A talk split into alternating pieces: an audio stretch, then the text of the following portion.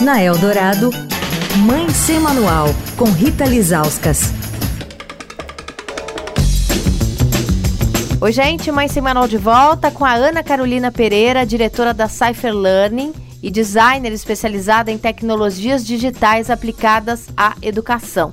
Ela está aqui desmistificando esse senso comum de que jogos eletrônicos são necessariamente ruins e que não podem ajudar na aprendizagem dos nossos filhos. Isso é errado, eles podem. E hoje a gente vai falar de um desses joguinhos que virou febre também entre os professores, inclusive, que é o Minecraft.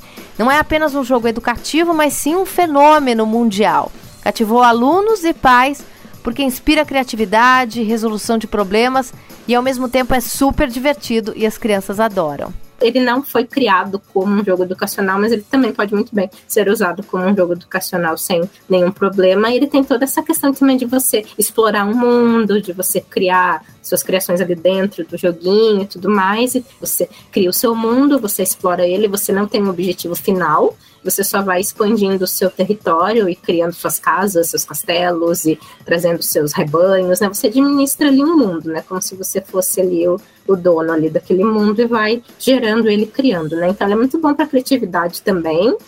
Mas o Minecraft com certeza é um dos maiores referências né, de jogo na educação hoje em dia. A gente tem várias iniciativas globais que participam disso em escolas grandes, tem a Olimpíada do Minecraft, tem um monte de coisas assim que que Minecraft é utilizado como jogo na educação. No Minecraft você tem que ir lá minerar um certo tipo de item e criar uma casa com aquele tipo de item, sabe?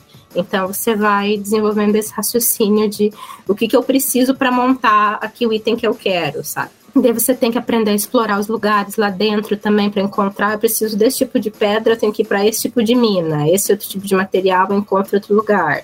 Então ele vai fazendo associações, né?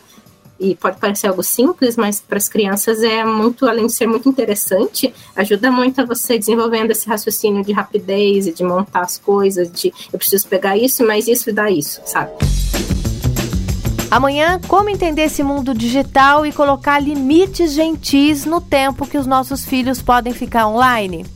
Quer falar com a coluna? Escreve para mãe sem manual, arroba estadão.com. Rita Lisauskas para a Rádio Dourado, a rádio dos melhores ouvintes. Você ouviu Mãe Sem Manual, com Rita Lizauskas.